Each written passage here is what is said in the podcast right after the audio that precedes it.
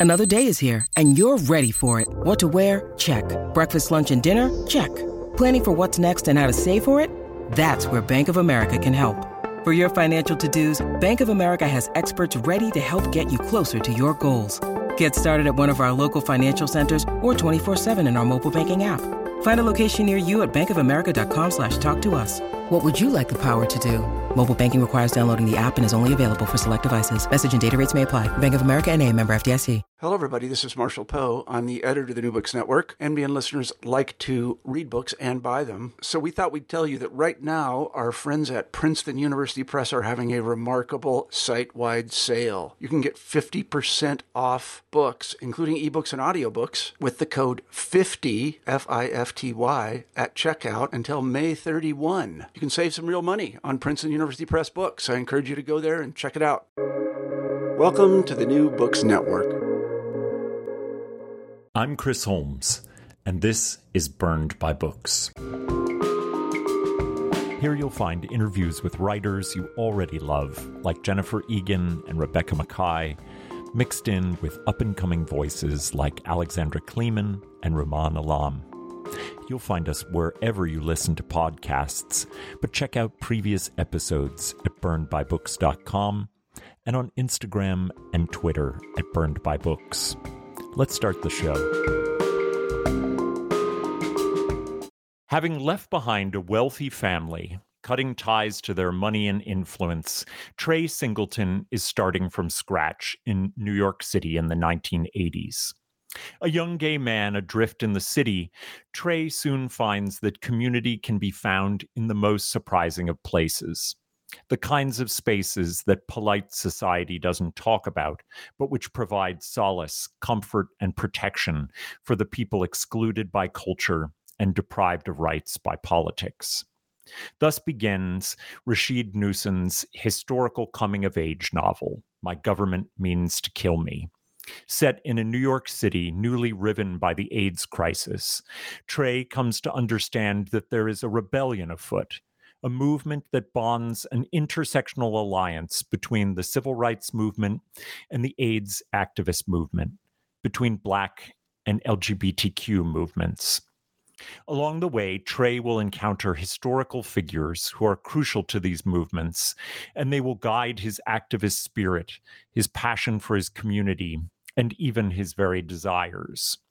Working in a hospice and dealing with the grim realities of untreated HIV AIDS in a place abandoned by the government prepares Trey to understand differently what it means to try and enact change in one's own life, in the communities that are dismissed and othered, and in the life of a nation unwilling to look its history square in the face both a gripping portrait of one man striving to bring goodness into the world and a historical novel that dramatizes our other forgotten pandemic, the one too often pushed to the outskirts of our national imaginary. My government means to kill me does what the best literature does. It asks us to understand that the major narrative of our shared history omits what it cannot assimilate this is a book of powerful writing, skilled research, and a vibrant passion for the histories that need constant retelling. Rasheed Newson is a writer and producer for the shows Bel Air, The Chi, and Narcos. He currently resides in Pasadena with his husband and two children. Welcome to the show, Rasheed. Thank you, Chris. That is probably the most touching and beautiful introduction this book and I have ever received. My goodness. Thank you. Oh, well, thank you so much. Um, I love this book. I'm looking at it right now. It has one of the the most beautiful and and just like arresting covers that I think I've seen in some time. Would you mind saying um, whether you had a role in, in its development and whether you got choices and and whether you're a fan of the cover too? Oh, I'm a huge fan of the cover. They, I think my my editor um, had worked with Flatiron's design team, and I think they had come up. They'd shown her a couple things, and then everybody there really felt strongly that this they, this cover spoke to them, and they showed it to me. And I remember where I was. Uh, I was working on the pilot episode of Bel Air, and so mm. I was. We were filming in Philadelphia. I was staying in a hotel room. I was about to go out for the morning call for the show, and uh, my editors called or, or, emailed and said, "Oh, but here's the cover. Tell us what you think." So I dropped everything to open it and look at it, and it was love at first sight. I love. I mean, the book is unapologetically, you know, queer and unapologetically black, and so is the cover. And so I just, it was, mm-hmm. it was, it was a win immediately. There were no other. I saw no other options. There were no other. well, I'm glad because it certainly it it has that effect on the reader. So I'm glad that the the writer felt the same. I'd love for you to take us through the process of this novel from inspiration to publication, as I know it wasn't a straight line. And this is kind of um, historical fiction. It, I, I, don't know that I want to give it that label, but it has its own, I'm sure, difficult form of multi genre novels that can be difficult to categorize, especially for the commercial end of things.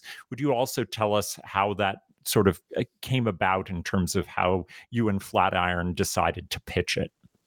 Absolutely. So the, the story of this of the book you're holding actually begins with another novel that failed. I wrote a novel about the Singleton family, and Trey is a member of it, and he was a minor character in that novel.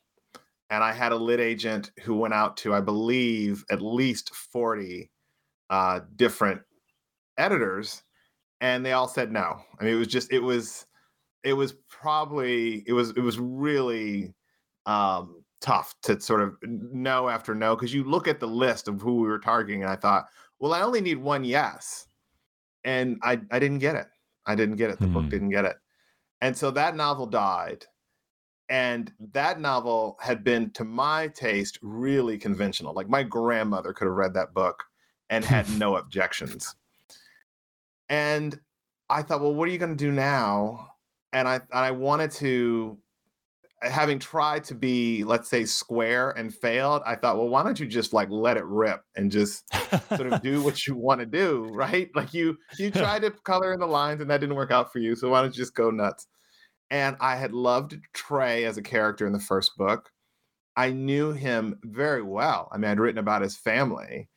And in that book he had gone off to new york um, in in the mid 80s and i thought well why don't i just follow him? And I began to write that book, and it took about a year and a half, two years. There was a pandemic in here, so uh, time is hazy.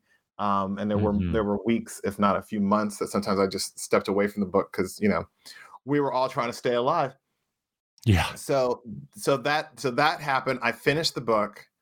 I gave it to the lit agent who'd gone out with the other failed book, and she dropped me as a client. Um, mm because I mean, her, to her defense, she thought, well, look, I already went out with something from you, and it was sort of commercial. This is less commercial than that, and you know, I think there was also maybe a feeling that we were again, we were in the heat of the pandemic. You know, everybody wanted the sure thing. Everybody wanted sort of clear cut winners, and this looked like, um, I'm sure, a, a steep hill to climb. So I was without a lit agent and I was ready to quit. I mean, I earned my my living in television.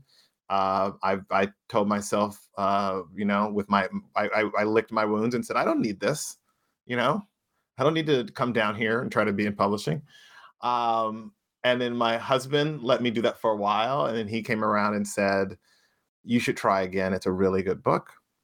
He came together with a list of of lit agents who um, who were more suited. I mean, had repped people, repped gay writers, and were closer to the material that I had written. Um, luckily, Jim McCarthy at Dystel took me on as a client, and he knew exactly who to send it to, uh, and sent it to Naji Nieto at Flatiron, who got the book immediately and was a great editor. And um, I mean, between the two of them, really shepherded this book and brought it to market and and convinced me, quite frankly, that it could have a larger life than maybe I thought. I mean, mm. I should hmm. confess that I I originally thought, well, the book will just come out straight to paperback, and it will go to every indie and gay uh, bookstore. There will have it. That they sell it in Barnes and Nobles thrills me, but amazes me. I'm like, I'm like, oh, okay. You know, I mean, I think it's available through Target. And I was like, oh, sure. You know, like let's. I love that. I mean, I mean, I mean that's and it's not that, and I'm not. I don't. Hopefully, I don't sound like I'm being like snobby or condescending. I just didn't know. I didn't. I didn't. I wondered if the book was, quite frankly, too gay and too black to get such mainstream attention. Um, yeah. No, maybe, I, maybe I, the world has changed more than I thought. Well, and and that leads me to a you, you, know my first question is really about the the space that we spend a lot of time in at the beginning, which I'd say is a space that for dare I say most target shoppers is not a space that they think of as a literary space, and that's the space of the bathhouse. Um, and as a space of revolution and solace and desire and community that Trey occupies for a lot of the beginning of the book. In popular culture, anyway, bathhouses are just one thing a place for uh, anonymous sex. In this case, it is one of the few bathhouses in New York City not shut down by the, the city. It's a it's based on a historical bathhouse, and it is very much more than just a site for assignations. Uh, why did you want to dramatize this particular space as a space of community action, community protection, and even creative potential? Well, I think they've gotten a bad rap. Um, and I think they served several vital needs. Um, and that sort of came to my attention as they've been closing. Um, you know, the one I thought of was like uh, the one that comes to mind is in San Francisco. There was a, a, a place called Nob Hill Theater, and it closed. And as they and as they were talking about, you know, what you could do there, they mentioned that the owners used to let community activists meet and hold and have meetings there on the off night, like on Sunday morning. You know, mm. and it just goes as a reminder that in a world where you know if you were cruising in a park you could be arrested. There really weren't that many safe spaces to be openly flagrantly uh, you know liberated and gay. And this was one of them. And you know i have to watch myself because every once in a while i go i want to go well it, they, they they did more than give people a chance to have sex. But you know what? Giving people a chance to have sex is not anything frivolous. Mm-hmm, um, mm-hmm especially when that sex has been criminalized, that people should be able to confidently and safely, you know, kiss and have sex and do whatever is a is a is a is an important is an important service to provide. So I always sort of felt they got um everybody sort of thought, well, they're sort of gross and scummy and, and boy, how desperate you have to be to go there? And I'm like, no, they they could they were lovely. They were a safe haven. Um, they were where a lot of people it was the only space in which they felt like they could relax and truly be themselves in those years so i just wanted to remind everybody mm-hmm. that the that our our current notion is really small minded and it's and it's one given to us by homophobes i mean mm. they they they characterized bathhouses that way because they wanted to close it. And they were really closing bathhouses not so much because they cared about the spread of HIV, but because it was a way to control and diminish our community. Hmm. The New York City of My Government Means to Kill Me registers as both a site of nostalgia and also as a place of danger, both from crime and also as a zone of extreme infection and the spread of the AIDS virus in the 1980s. What aspects of New York in that very fractious time of the city did you want to capture? Well, the thing I and this was this was why there are like footnotes in the book. The thing I wanted to capture is Trey is new to the city, but the city is a story that has been going on for you know generations.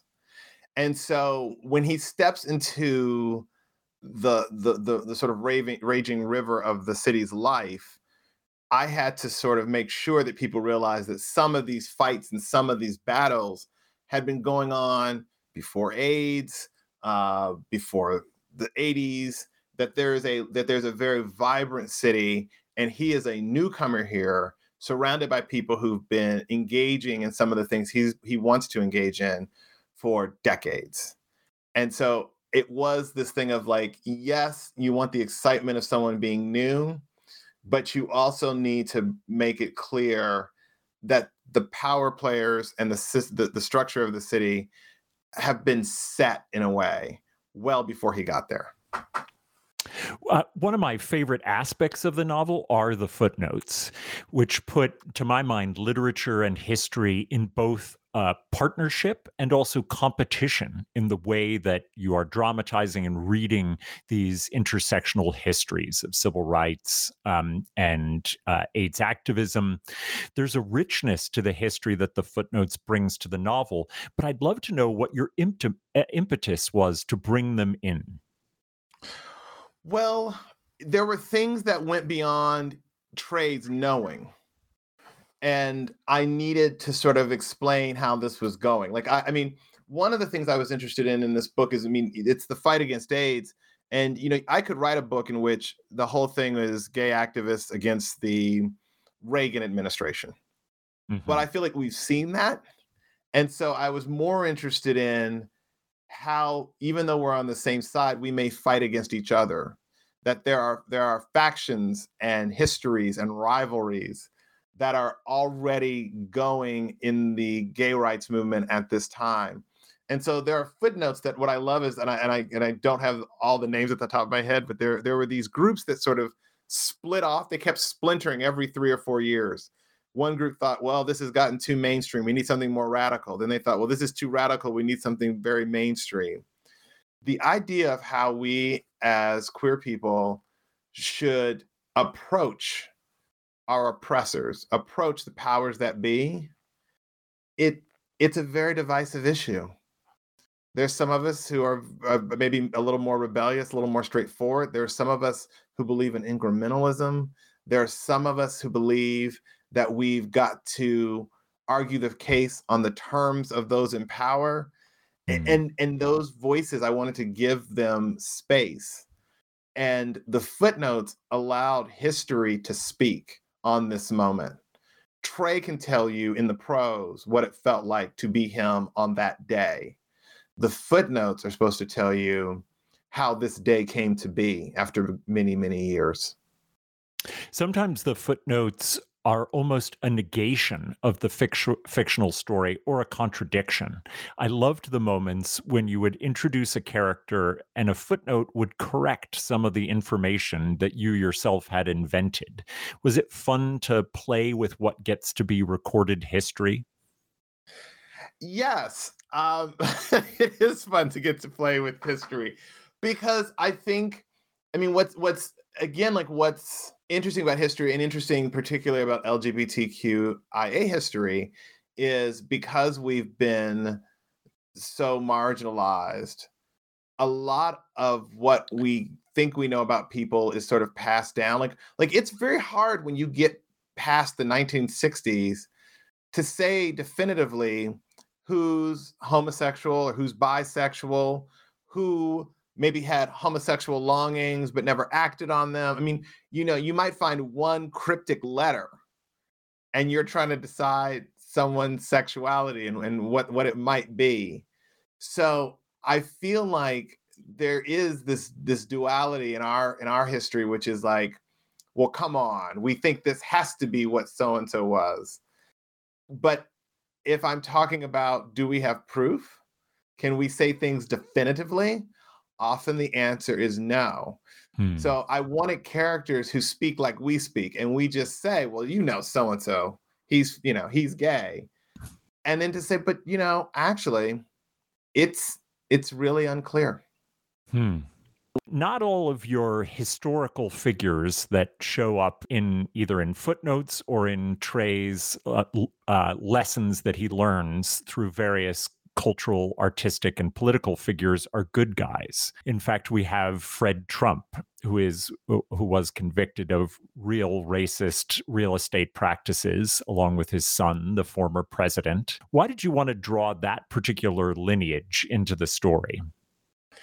That I mean, that sort of happened organically. I mean, one of the first things I thought of is, you know, most people don't wake up and decide they're going to fight AIDS or some huge cause. Mm. Something personal happens. and you respond to it. Someone you know gets sick, and then years later you find out you've given 20 years to fighting cancer or, or, or looking for a, a cure to ALS. People are typically drawn into political movements because it's now introduced itself into their lives in a way they cannot ignore. And so with Trey, that happened to be a rent strike. And once I knew, well, let's start with this. Let's start with something that affects him personally, and then we'll move to him becoming an AIDS activist. Well, once I knew it was going to be housing, I, you know, you kind of cast around going, well, who's going to be the landlord? And Fred Trump's just sitting there. Yeah. I mean, there's just, I mean, I, you know, he's infamous. He's been convicted. I mean, there's a cons, you know consent decree. I mean, like all of that is great because it. I mean, it means that I'm not uh, defaming him. I'm not making up horrible things about him. These are part of the public record, so it Mm. made it safe for me to explore them in my fiction. Um, it also gets to the point where sometimes, and this happened with a lot of characters, I I I would think of how good they would be in the book, and I would almost get scared. Like, I don't know, do I want that? Do I need to drag that person in? And it almost became a, mo- a feeling of, well, are you're going to hate yourself if you write the book feeling af- afraid.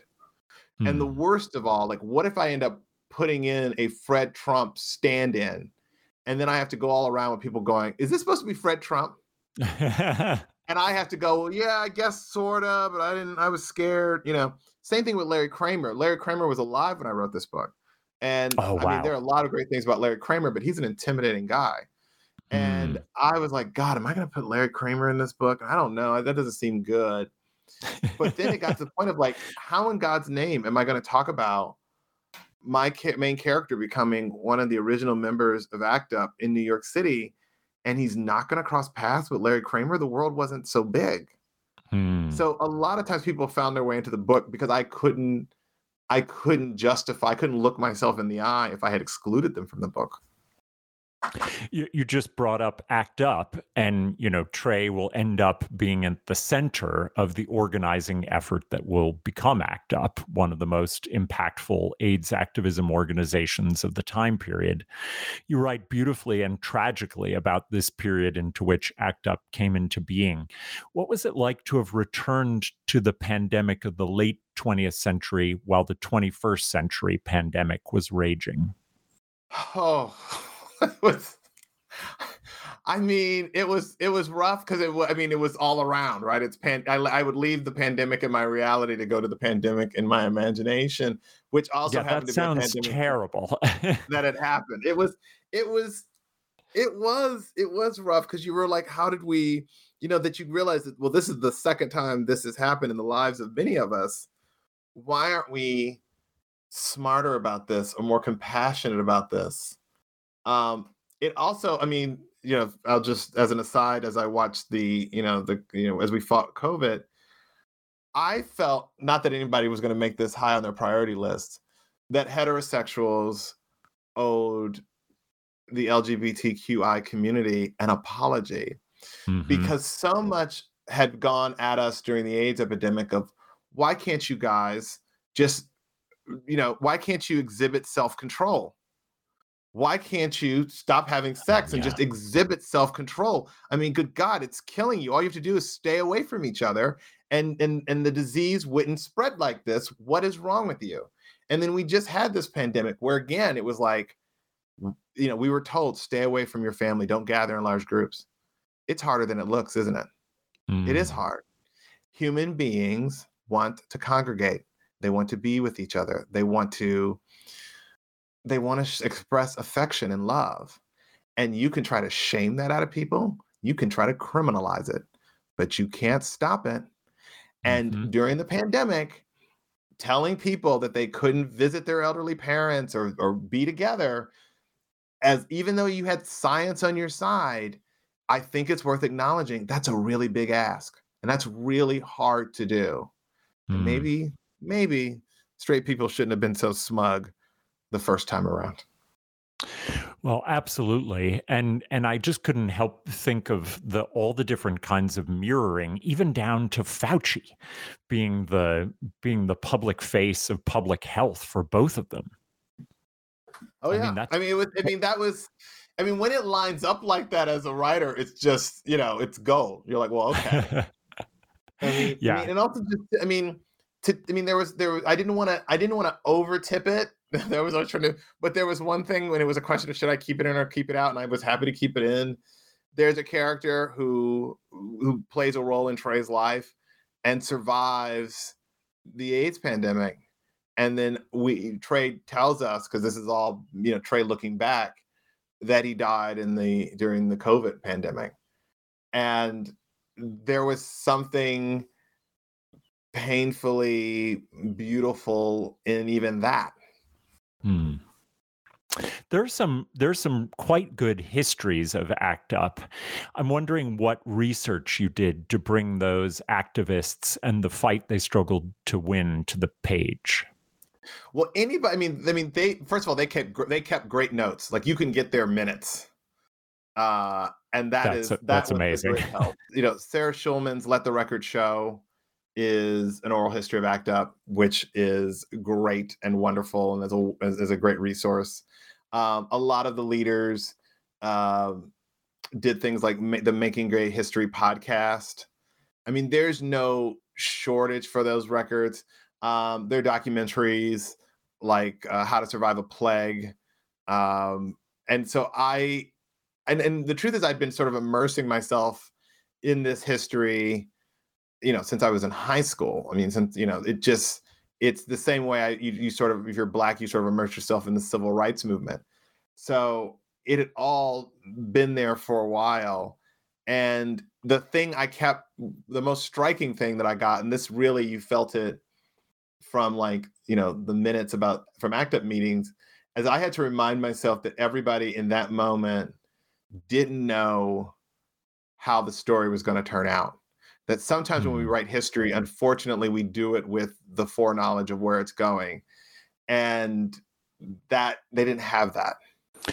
I, I wanted to ask about two figures that uh, uh, just frankly have very um, personal i have personal connections with not that i know them but i feel very strongly about them and and mm-hmm. ask a little bit why you you wanted them to be in the book and and that is first dorothy cotton who has a a, a really strong connection to ithaca where i live and um, you know and continues on in the dorothy cotton singers who are um, a group here in ithaca and then the other is bill t. Jones, who I uh, had a, a, uh, the most incredible experience of having him come and do a, a single man dance at the college that I went to, and it was a um, it was a moment of kind of awakening in a lot of ways for me to what was going on at that moment in terms of um, gay rights and uh, AIDS activism. But I wonder why these two figures, who are both fascinating intersectional figures, um, very invested in civil rights, but also inv- invested in all kinds of different activism. Well, the simplest answer is I admire and love them both tremendously. And I appreciate the spaces they had to fill and the rooms they had to walk into and the resistance they would have met, even from people who are, quote, on the same team. Hmm. That Dorothy Cotton, I mean, she should be on the Mount Rushmore of civil rights leaders we can probably very safely assume she's not because she was a woman. Hmm. And that misogyny ran through the civil rights movement as it ran through the general culture. And yet she found a way to carve out a very important space for herself. And she was not cowed by that sort of treatment. She's also, I mean, like, I mean, the, the work she did uh, for people who don't know, I mean, Dorothy Cotton was, you know, she ran sort of like the education unit for the civil rights movement, teaching, registering people to vote, teaching them about their voting rights and how to fill out a ballot, when to go, and, and what what is legal and not legal. Because you know, you'd go down there and they they'd go, well, you have a parking ticket, you can't vote, and you go, no, no, that's not true. You can vote if you have a parking ticket. But there were, but they had to, she had to teach people that. Hmm. She also taught people a lot when it came to um, sort of sit-ins and wade-ins, you know, uh, desegregating uh, public beaches and pools. She did this with children. I mean, it's mm. she's really extraordinary and incredibly fascinating. And I was looking for somebody from the civil rights movement to step into the sort of act up world who I thought would be courageous enough to do so. And I'd all and I, and I and so it was one of these moments where I really looked up. I go, well, where's Dorothy at in 1986? And she was in Ithaca. And I thought, oh, we're going to bring her down on the train. you know, I mean, had she been in Zimbabwe, I may not have written her in. But I thought, my God, she's you know she that's not impossible. We can get her down for this. And so that's how she got in there. And and and I love her so much that her character is the one who speaks the title of the book. I mean, I was writing mm-hmm. that section and I and as I got through it, I look back and I go, there's there's the title. There it is. My government means to kill me. Oh, thank you, Dorothy. Mm-hmm. Um, and then Bill T. Jones, I've also just been in love with his work, but also in love with who he is. And I think of him as somebody who you know, even in the world of dance, even in the arts, even in gay spaces, he's black and he's got to deal with the racism that mm. often ran through the gay rights movement as it ran through society. I mean, that's the thing here. Intersectionality, or what we what we now recognize as intersectionality, is a, an awfully modern idea mm. that you almost had to pick a team and decide are you more black than you are gay are you with the women's movement are you with the you know you going by race those are decisions that people were kind of forced to make and it was and, and it's exceptional to find people who engaged in different movements on their own terms and that's what i think i took from you know bill t jones and Dorothy. I just I mm. love that they were able to be well ahead of their times. Well, and I know Ithaca will thank you for bringing uh, yet more prominence to to Dorothy Cotton. And I just remember with Bill T. Jones, you know, when I saw him when I saw him dance that one man program, you know, it was not clear that he would live very much longer. And he has been uh, living, I, I think, healthily um, with with HIV for quite some time now, and so I think oh, he yeah. was really, really on that cusp of the people who began to live. Yes, he. I think yes, and it's. I mean that he even he survived long enough for the for the medication and the and the cocktails to kick in is also mm-hmm. extraordinary one of the ways in which you are interrogating difficult questions for these movements is you go right at what motivation means to struggle. Can you do profound good even when you might have selfish or self-motivated intentions. And you're also interested as you as you just put forward with how how various figures have dealt with the question of in- incremental change versus fundamental structural change. Can you yeah. give us uh, some thoughts on how these questions bear out in the novel? Well trey is trying to figure out where he wants to where he wants to dedicate himself in the sort of spectrum of activism. There's something very noble about direct service that he could just stay with Angie and look after black gay men who have who are in the last stages and dying of AIDS and give them comfort and care and dignity as they die. That alone would be a very um, honorable way to spend his time. Then there's sort of act up, which wants to take the fight to the street, which wants to be very confrontational, to to make sure that the country can't look away from this disease and the horror it's inflicting on people. And so he's got, am, am I that kind of activist? Do I want to get arrested every weekend? Do I want to put my body in danger? And then there's sort of Bayard Rustin and this idea of like political, let's work the levers of power as we have known it. Um, let's go to the city council and ask for X, Y, Z and those being three very different places. I would personally say that in the end, they're all valid and they all need actually to be working in concert. Hmm. Somebody should indeed try to go down there and pass the law but also somebody should be throwing a few bricks through windows. That that's me personally. um, but I think what Trey is doing and what I'm hoping other people will do is go investigate all of those avenues and see what calls to you. See where you think you naturally fit. Some people don't have the patience or the temperament to fight for a bill that's going to take 15 years to pass, mm-hmm. but someone should. Some people don't have the heart for direct service and to see to, to deal with the mounting losses uh, you know that and, and you know the names of the people dying. Some people don't they can't they don't have the constitution for that. Some people don't have the nerve to put their body on the line and get arrested. Uh, some people don't live in a situation where that's possible. You got kids you, you know i can't get daddy can't get arrested because daddy's got to go to job and provide for the family. So mm. i think what i'm trying to show is the range of possibilities particularly when you're young because maybe when you're young, you probably could decide at that point to dedicate much more of your time to any of those different avenues. And so, what you're watching with Trey is someone trying to see where he's going to fit in.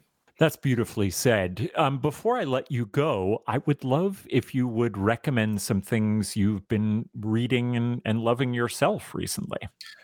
Absolutely. I mean, by the way, I mean one of the things if you ever, you know, if you ever get, you know, want to become a uh, you know a published author what's what's great is they they suddenly then send you a lot of books like that has been the delight i didn't know that but suddenly you're just like oh this is coming out would you like a copy and you go yeah so um so my reading list i would start with olga dies dreaming Xochitl Gonzalez wrote it. It's lovely, great. Yeah, um, I love. I, I, had Xochitl on, and and what a great book. Oh my God, she's great. Yeah, she's great. A new release is Brother and Sister Enter the Forest. It's a novel by Richard uh, Mirabella. Just came out. Uh, if I Survive You by Jonathan Escoffery. Mm-hmm. And then also When They Tell Us, When They Tell You to Be Good as a memoir by Prince Shakur. Um, all, I mean, all of those are worth your time. Those are great. Thank you so much. And I, and I can't recommend enough that people run out and get My Government Means to Kill Me. I think it is a very special book, and I uh, feel very glad that we got a chance to talk about it. Thank you so much, Rasheed. Oh, thank you. And also, can I just say, if people, uh, if they're on social media, please, uh, at Twitter, you can follow me at Rasheed Newson, R A S H E E D N E W S O N. On TikTok, it's at Rasheed Newson. And on Instagram, it's rasheed.newson.author. And I will include those on the website posting. So if you miss those, um, you can find them with a link um, on our site. Thanks so much. Thank you, Chris.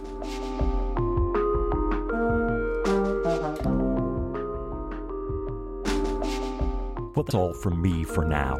My great thanks to Rasheed Newson for coming on the show to talk about his brilliant and groundbreaking debut, My Government Means to Kill Me. You can find links to purchase his novel and all of his recommended books at burnedbybooks.com. You will also find ways to follow Rasheed on social media. Stop by the website to catch up on previous episodes and sort through hundreds of recommended titles for your next great read. Next week, I welcome back to the show the extraordinary Rebecca Makkai, whose newest novel, I Have Some Questions for You, leaves yet another mark on American literature. Until then, this has been Burned by Books.